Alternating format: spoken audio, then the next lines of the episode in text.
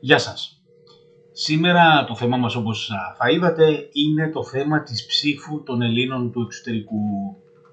Είναι ένα θέμα που μου έχει απασχολήσει πολύ στο παρελθόν, αρκετά χρόνια πριν, όχι μόνο τώρα που έγινε επίκαιρο και το έχουμε ακούσει όλοι και έχει συζητηθεί και από τα κόμματά μας.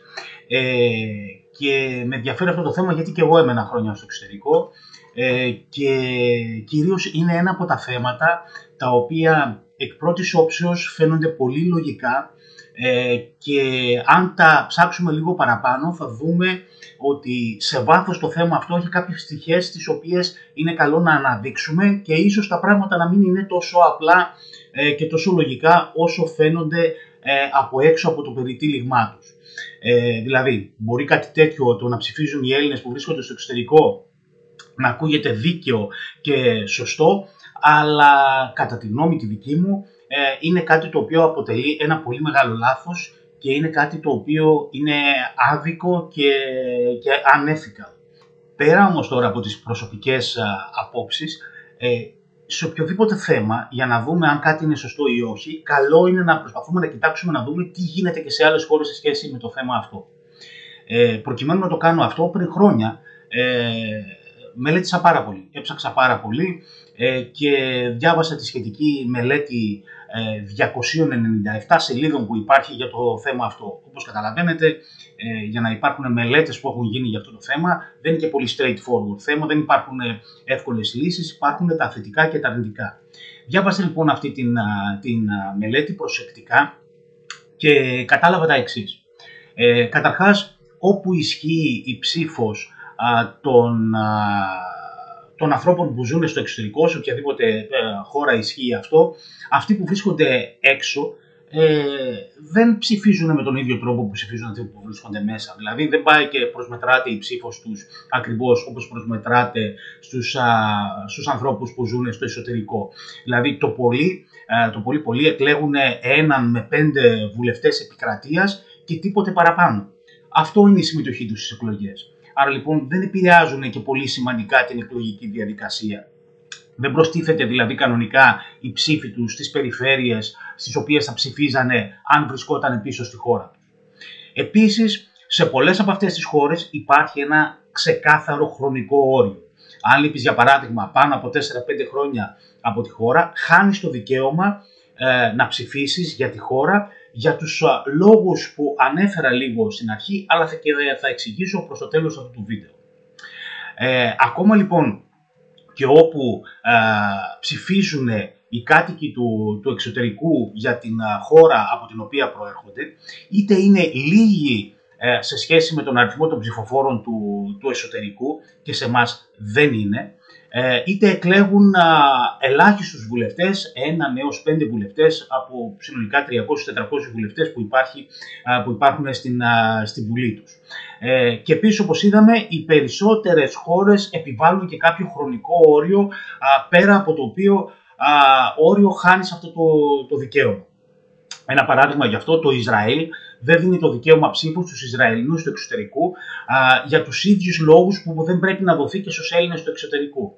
Ε, τι γίνεται δηλαδή και εκεί. Ε, τόσο το Ισραήλ όσο και η Ελλάδα και άλλες χώρες φυσικά ε, έχουν αυτό το, αυτή την ιδιαιτερότητα ότι ο, οι άνθρωποι, οι, ε, για παράδειγμα στην Ελλάδα, οι Έλληνες οι οποίοι βρίσκονται στο εξωτερικό αποτελούν ένα πολύ μεγάλο σύνολο. Συγκριτικά πάντα με το σύνολο του πληθυσμού της χώρας μας. Άρα λοιπόν το να δώσουμε σε αυτό το πολύ μεγάλο σύνολο τη δυνατότητα να ψηφίζει για τις εκλογές της χώρας μας, είτε σε όλους αυτούς, είτε σε αυτούς που φύγανε ε, και μπορεί να και μπορεί και να μην γυρίσουν, είτε στους, α, στις πρώτης γενιάς, δεύτερης, τρίτης γενιάς Έλληνες του εξωτερικού, όλοι αυτοί είναι πάρα πολλοί. Ε, υπολογίζεται στην Ελλάδα ότι οι Έλληνες που ζουν στο, στο εξωτερικό είναι γύρω στα 10 με 11 εκατομμύρια. Οπότε καταλαβαίνετε, 10 εκατομμύρια είμαστε στο εσωτερικό, άλλα τόσα είμαστε στο εξωτερικό. Άρα οι, ε, οι δύο, τα δύο σύνολα είναι περίπου όμοια. Το ίδιο λοιπόν γίνεται και στο Ισραήλ. Υπάρχουν πολλοί Ισραηλοί που ζουν στο εξωτερικό. Γι' αυτό και λοιπόν δεν τους δίνει το δικαίωμα να ψηφίζουν για τις εσωτερικές τους εκλογές. Ε, σε άλλες χώρες εκλέγουν, ε, έχουν δικαίωμα ψήφου οι άνθρωποι του εξωτερικού, αλλά δεν εκλέγουν καν βουλευτές, εκλέγουν ένα επικουρικό συμβούλιο που παίζει το, παίζει το ρόλο του εκπροσώπου το, αυτών που ζουν στο εξωτερικό στην Βουλή της χώρας αυτής, αλλά δεν εκλέγουν βουλευτές και συγκεκριμένα κόμματα.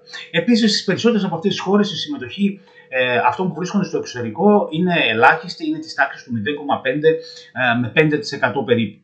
Γιατί λοιπόν είναι σχεδιασμένα αυτά τα συστήματα έτσι, διαβάζοντας λοιπόν αυτή τη μελέτη των 297 σελίδων, καταλαβαίνουμε ότι περιορισμούς τέτοιους έχουν οι χώρες στις οποίες η αναλογία των έξω με τους μέσα είναι πάρα πολύ μεγάλη. Όπως είναι η Ελλάδα, όπως είναι το Ισραήλ, η Μεγάλη Βρετανία ε, και άλλες τέτοιες χώρες. Πορτογαλία, Ιρλανδία και άλλες τέτοιες χώρες. Ε, έτσι λοιπόν και η Ελλάδα έχει πάρα πολύ μεγάλη διασπορά. Ε, θα ήταν λοιπόν α, παράξενο ε, άδικο και ανήθικο για μένα το 20 με 50% των ψηφοφόρων σε κάθε εκλογική διαδικασία να είναι από το εξωτερικό. Τώρα πάμε στο σημαντικότερο κομμάτι αυτού του θέματος. Γιατί δεν είναι σωστό να ψηφίζουν ε, οι Έλληνες του εξωτερικού. Ε, δεν είναι σωστό να ψηφίζουν γιατί ε, δεν το θεωρώ ορθό να έχεις δικαίωμα ψήφου όταν εσύ που ψηφίζεις και κάνεις επιλογές για μια χώρα και τις πολιτικές της, δεν θα είσαι τελικά αποδέκτης των πολιτικών που θα ασκούνται εφόσον ζεις αλλού. Είναι κακό αυτό, είναι ανήθικο. Ε, το σύνηθες επιχείρημα που ακούμε ε, εδώ πέρα πάνω ε, από αυτούς που στηρίζουν το δικαίωμα της ψήφου των Ελλήνων του, του εξωτερικού είναι ότι πληρώνω φόρους στην Ελλάδα, άρα θα πρέπει να έχω το δικαίωμα να, να ψηφίζω στην Ελλάδα. Όχι, διαφωνώ κάθετα. Ε, Όποιος δηλαδή πληρώνει φόρο κάπου θα πρέπει να ψηφίζει κιόλας εκεί. Και εγώ α, μπορεί να έχω ένα κίνητο στον, στον Καναδά και να πληρώνω φόρους εκεί πέρα. Τι σημαίνει αυτό, ότι πρέπει να έχω δικαίωμα ψήφου στο, στον Καναδά επειδή πληρώνω φόρους εκεί πέρα; Προφανώς, προφανώς και όχι. Άρα το ότι έχω ένα αφημί και φορολογική δήλωση δεν σημαίνει ότι αυτό πρέπει να μου δώσει δικαίωμα, δικαίωμα ψήφου. Ε, είναι λοιπόν ανήθικο να ψηφίζω για κάτι του οποίου τις συνέπειες δεν θα υποστώ εγώ. Και αυτό είναι μια πολύ βασική αρχή στην δημοκρατική διαδικασία. Εφόσον ζεις αλλού, α, πληρώνεις και τους φόρους σου εκεί. Ε, τους λίγους φόρους που πληρώνεις στην Ελλάδα τους πληρώνω και εγώ και, και μάλιστα πολύ περισσότερους. Ε, πληρώνω και για παράδειγμα φόρους στον Καναδά, αλλά δεν ψηφίζω εκεί.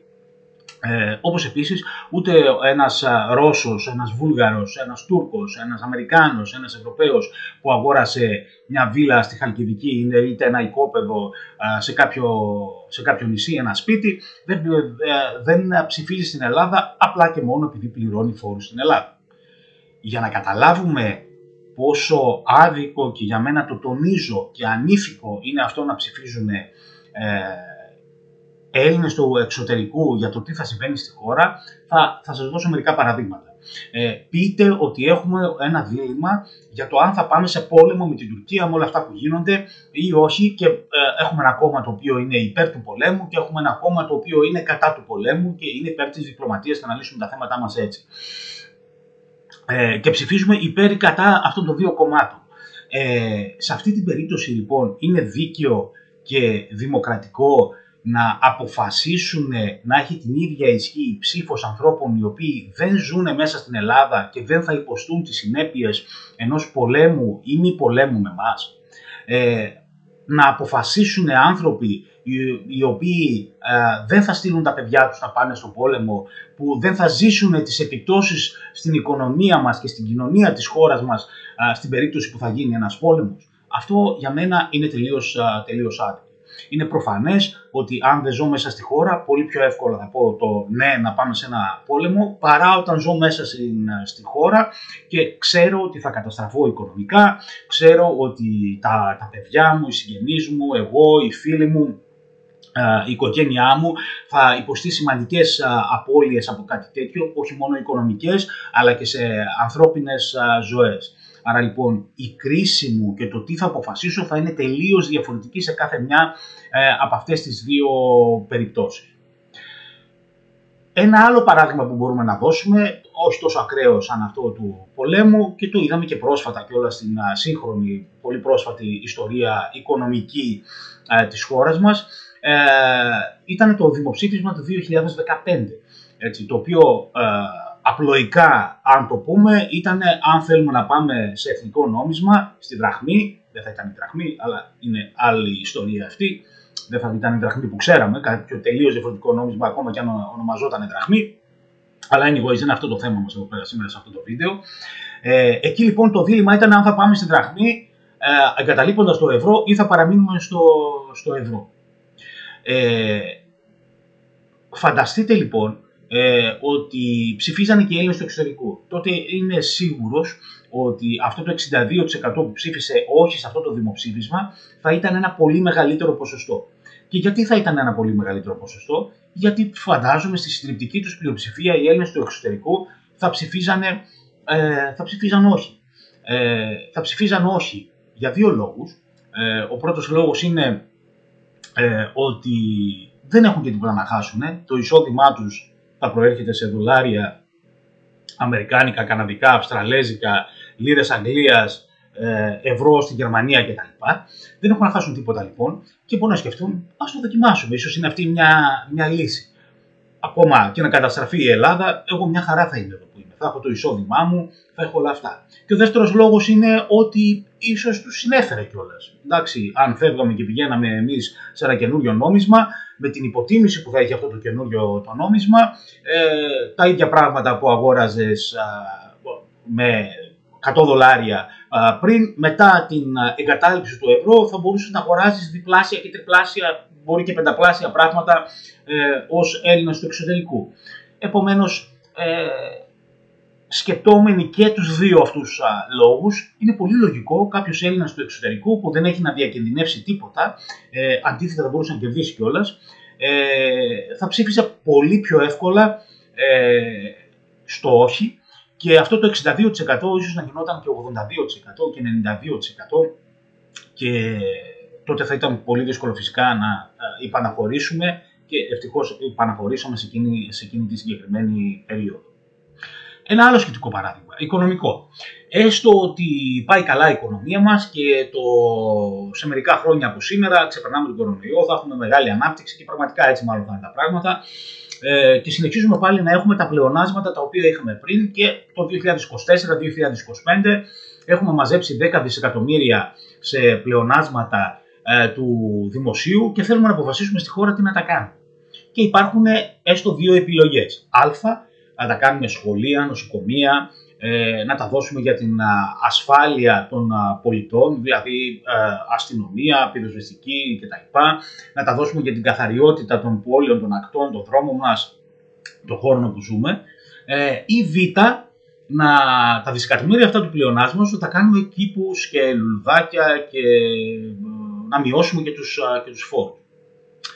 Όπως καταλαβαίνετε εδώ πέρα, αν ήταν να ψηφίσουμε γι' αυτό εδώ, ε, όσοι ζουν στο, στο εσωτερικό της χώρας θα έχουν κίνητρο να ψηφίσουν το α. Γιατί θέλουν σχολεία για τα παιδιά τους, θέλουν νοσοκομεία για τα παιδιά τους και για τον εαυτό τους, θέλουν την, την ασφάλεια να νιώθουν ασφαλείς γιατί κυκλοφορούν εδώ πέρα μέσα στη χώρα, θέλουν την καθαριότητα γιατί είναι πολίτες αυτής της χώρας και θέλουν να βγαίνουν έξω και να είναι καθαρά και να είναι όμορφα και πολιτισμένα. Καθένας όμως που ζει στο εξωτερικό και δεν ζει την καθημερινότητα την ελληνική, δεν στέλνει τα παιδιά του στα σχολεία εδώ, δεν πηγαίνει στα, αυτά, στα εδώ νοσοκομεία, δεν τον ενδιαφέρει πολύ η ασφάλεια εδώ γιατί δεν κυκλοφορεί εδώ, ούτε η καθαριότητα, θα έχει κίνητρο να ψηφίσει υπέρ των κήπων και το να φυτέψουμε δέντρα και λουλουδάκια παντού με αυτά τα δισεκατομμύρια του πλεονάσματος ή και να πάμε σε μειώσεις των φόρων. Γιατί και όταν γυρνάει στην Ελλάδα 5, 10, 20 μέρες, ένα μήνα το χρόνο για να κάνει διακοπές. Θα είναι πολύ ωραία να έχει λουλουδάκια και δέντρα παντού, ακόμα και αν δεν έχουμε καλά νοσοκομεία και καλά σχολεία. Ε, και θα του είναι πάρα πολύ καλό εφόσον πληρώνει, όπως λέει, κάποιους φόρους ε, εδώ πέρα στην Ελλάδα, γιατί πιθανότατα έχει κάποιο ακίνητο και πληρώνει 200, 300, 1000 ευρώ ε, φόρο ακίνητης περιουσίας ή και άλλους φόρους, γιατί να μην θέλει να μειωθούν και οι φόροι του. Γιατί να θέλει να γίνουν σχολεία, νοσοκομεία, ασφάλεια και να βελτιώσουμε την καθαριότητα στη χώρα, ε, θα θέλει πολύ περισσότερο αυτός ή αυτή να μειωθούν οι φόροι που πληρώνει στην Ελλάδα. Οπότε σίγουρα θα ψήφιζε για, το, για το Β. Ε, πα, παρόμοια παραδείγματα μπορούμε να δώσουμε πολλά. Μπορούμε να ψηφίσουμε για μέτρα για τη μείωση των, ε, των ελλημάτων, αν δεν πάμε καλά και δεν έχουμε πλεονάσματα, ε, και τι θα πρέπει να κάνουμε για να έρθουμε στα, στα πλεονάσματα. Και έχουμε επιλογές ε, για τη μείωση των ελλημάτων που είναι πρώτον κατάργηση της δωρεάν παιδείας. Να πληρώνουμε δηλαδή στο δημοτικό, στο γυμνάσιο, ε, στο λύκειο, στο πανεπιστήμιο δίδακτρα τα παιδιά μας. Κατάργηση των δημόσιων νοσοκομείων. Να πληρώνουμε για την υγεία και για τα φάρμακά μας ε, να κλείσουν τα μετρό και αστικές συγκοινωνίες ή να σταματήσει η επιδότησή τους από το κράτος και εκεί που πληρώνουμε τώρα ένα ευρώ για να μετακινηθούμε με τις αστικές συγκοινωνίες και τα μέσα μαζικής μεταφοράς, να πληρώνουμε πλέον 5 ευρώ, 3 ευρώ, 4 ευρώ, γιατί τόσο είναι το πραγματικό κόστος κακά τα ψέματα, αν δεν υπάρχει επιδότηση από το, από το δημόσιο. Να μειωθεί στο 10% ε, ο αριθμός των αστυνομικών στη χώρα, ο στρατός και ε, το δικαστικό σώμα ε, να καταργηθούν οι επιδοτήσεις μεταφορών στις παραμεθόριες περιοχές, να καταργηθούν οι επιδοτήσεις ε, στους, στους αγρότες και σε όλους τους ανθρώπους οι οποίοι ε, έχουν, έχουν ανάγκη. Ε, όπως καταλαβαίνετε, αν προταθούν τέτοια, τέτοια μέτρα για να μειώσουμε το υποτιθέμενο έλλειμμα που λέμε ότι έχουμε εδώ πέρα, κάθε κάτοικος του, του εξωτερικού έχει κίνητρο να ψηφίσει ναι σε όλα αυτά εφόσον δεν θα το, τον ή την επηρεάσει πουθενά καθώς ζει στο εξωτερικό. Ε, και το ότι και το γεγονός ακριβώς που το φέρνουν συνήθως ως επιχείρημα γιατί πρέπει να ψηφίζουν, το ότι πληρώνουν φόρους, κάποιους φόρους εδώ πέρα στην Ελλάδα, είναι ακριβώς αυτός ο κακός σύμβουλος για την ψήφο τους στην περίπτωση αυτή. Αυτοί λοιπόν θα θελήσουν να μειωθούν ε, οι φόροι τους οποίους πληρώνουν, άρα λοιπόν να καταργήσουμε τη δωρεάν παιδεία, τα δημόσια νοσοκομεία, τις αστικές συγκοινωνίες, να μειωθεί η αστυνομία και ο στρατός, γιατί αυτό είναι προς το συμφέρον τους έτσι και δεν είναι κακό και δεν τους κατηγορώ που θα αποφασίζαν κάτι τέτοιο. Κάθε άνθρωπος έχει τα, τα δικά του κίνητρα και προσπαθεί να μεγιστοποιήσει την ωφέλεια την προσωπική του και είναι πάρα πολύ λογικό. Αυτή η λογική όμως θα δημιουργήσει όλα αυτά και θα καταλήξουμε σε όλα αυτά τα στρεβλά αποτελέσματα που θα έχουν σαν αποτέλεσμα να μειώνουν την ευημερία των κατοίκων που μένουν στο, στο εσωτερικό. Είναι προς το συμφέρον τους δηλαδή να μειώνονται όλοι αυτοί οι φόροι ή και να πάνε στο ελάχιστο, να πάνε στο μηδέν. Όλοι αυτοί οι οποίοι ζουν στο εξωτερικό και πληρώνουν φόρους στο εσωτερικό θα ήταν υπέρ μιας τέτοιας φορολογικής ρύθμισης, να μην πληρώνουν καθόλου φόρους δεν θα τους επηρεάζει καθόλου. Μόνο θετικά θα τους επηρεάζει και όχι αρνητικά. Γιατί όπως είπαμε, δεν χρησιμοποιούν τίποτα από όλα αυτά: υγεία, παιδεία, καθαριότητα, ασφάλεια, τους παιδικούς σταθμούς, τα σχολεία, πανεπιστήμια, τη δικαιοσύνη, τα μέσα μαζικής μεταφοράς, τις επιδοτήσεις των ακριτικών περιοχών, των αγροτών, των επιχειρήσεων και όλα αυτά που χρειαζόμαστε εδώ πέρα στην Ελλάδα. Άρα λοιπόν τώρα ε, εν κατακλείδη ε, μπορούμε να πούμε ότι ε, η ψήφος η ψήφος των Ελλήνων του, του εξωτερικού ακούγεται κάτι α, εκ πρώτης όψεως πάρα πολύ ε, δίκαιο, κάτι πάρα πολύ λογικό, εφόσον είναι Έλληνες, γιατί να μην έχουν το δικαίωμα. Έχω κάνει άπειρες φορές αυτές τις συζητήσεις με κόσμο, ξέρω τα επιχειρήματα που θα μου πείτε, ξέρω τις απαντήσεις που θα μου δώσετε κάτω στα σχόλια, ε, γιατί το έχω συζητήσει πάρα πολλές φορές. Ε, είναι κάτι λοιπόν που ακούγεται πάρα πολύ καλό ε, εκ πρώτης όψεως. Ε, είναι όμως ένα από τα πράγματα που πρέπει να το ψάξουμε σε δεύτερο και σε τρίτο επίπεδο ε, ποια θα είναι τα πραγματικά αποτελέσματα που θα έχει στην, στη χώρα μας. Και όπως σας είπα, διάβασα πάρα πολύ για να αποφασίσω ποια είναι η άποψή μου για το θέμα αυτό ε, και διαβάζοντας τόσο αυτή την εκτενή μελέτη των 297 σελίδων όσο ε, και διάφορα άλλα πράγματα. Ε, προσωπική μου άποψη είναι ότι είναι πάρα πολύ ε, άδικο, είναι λάθος και είναι ανήθικο να ψηφίζουν οι Έλληνες του εξωτερικού. Και το λέω αυτό γιατί όπως σας είπα οι Έλληνες του εξωτερικού είναι πάρα πολλοί. Αν στα 10 εκατομμύρια των Ελλήνων αντιστοιχούσαν 500.000 Έλληνες του εξωτερικού, καλώς και να ψηφίσανε όλοι από όπου και να, και να βρισκόταν. Ε, αλλά ε, όπως και όλες οι άλλες χώρες οι οποίες έχουν, ε, στις οποίες υπάρχει η ίδια κατάσταση, δεν το έλεγα πρόβλημα, δεν είναι καθόλου πρόβλημα να υπάρχουν πολλοί Έλληνες στο εξωτερικό, αντιθέτως είναι πάρα πολύ ωραίο, ε, αντιμετωπίζουν το πρόβλημα αυτό της ψήφου τους με τον ίδιο χρόνο, με τον ίδιο τρόπο. Ε, δηλαδή την περιορίζουν.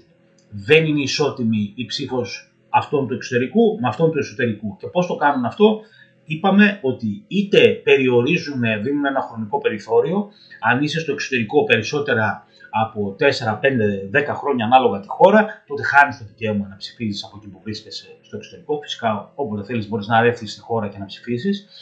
Ε, Επίσης, σε πάρα πολλές περιπτώσεις δεν ψηφίζουν στην, η ψήφος τους δεν πάει κανονικά με τις άλλες ψήφου των ανθρώπων του εσωτερικού στην περιφέρεια στην οποία θα ήταν ε, αν ψηφίζαν στο εσωτερικό, αλλά είτε υπάρχουν διάφορες αποχρώσεις εκεί πέρα, είτε ψηφίζουν απλά για ένα συμβουλευτικό σώμα της Βουλής για τους Έλληνες του εξωτερικού, είτε εκλέγουν κάποιους συγκεκριμένους βουλευτές από έναν έως, ξέρω εγώ, 2, 3, 4, 5 ε, βουλευτές επικρατείας, οι οποίοι εκλέγονται από αυτούς οι οποίοι ψηφίζουν ε, από το εξωτερικό.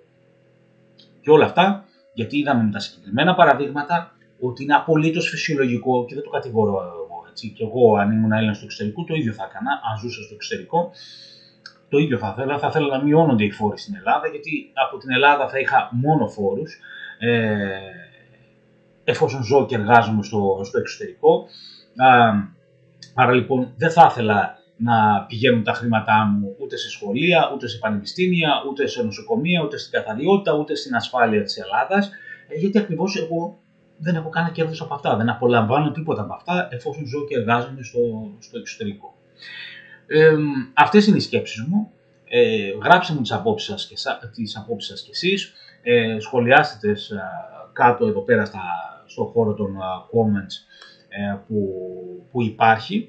Ε, κάντε subscribe, ε, κάντε, και, κάντε και like ε, και επίσης όπως κάθε φορά ε, οποιαδήποτε ιδέα έχετε για να συζητήσουμε ένα θέμα εδώ πέρα σε αυτή τη, τη σειρά των Netcats, μπορείτε να το γράψετε κάτω στο, στα σχόλια πάλι, ε, να μου δώσετε ιδέες για να κάνουμε τα επόμενα, τα επόμενα βίντεο. Σας ευχαριστώ πολύ, θα τα πούμε στο επόμενο βίντεο. Γεια σας.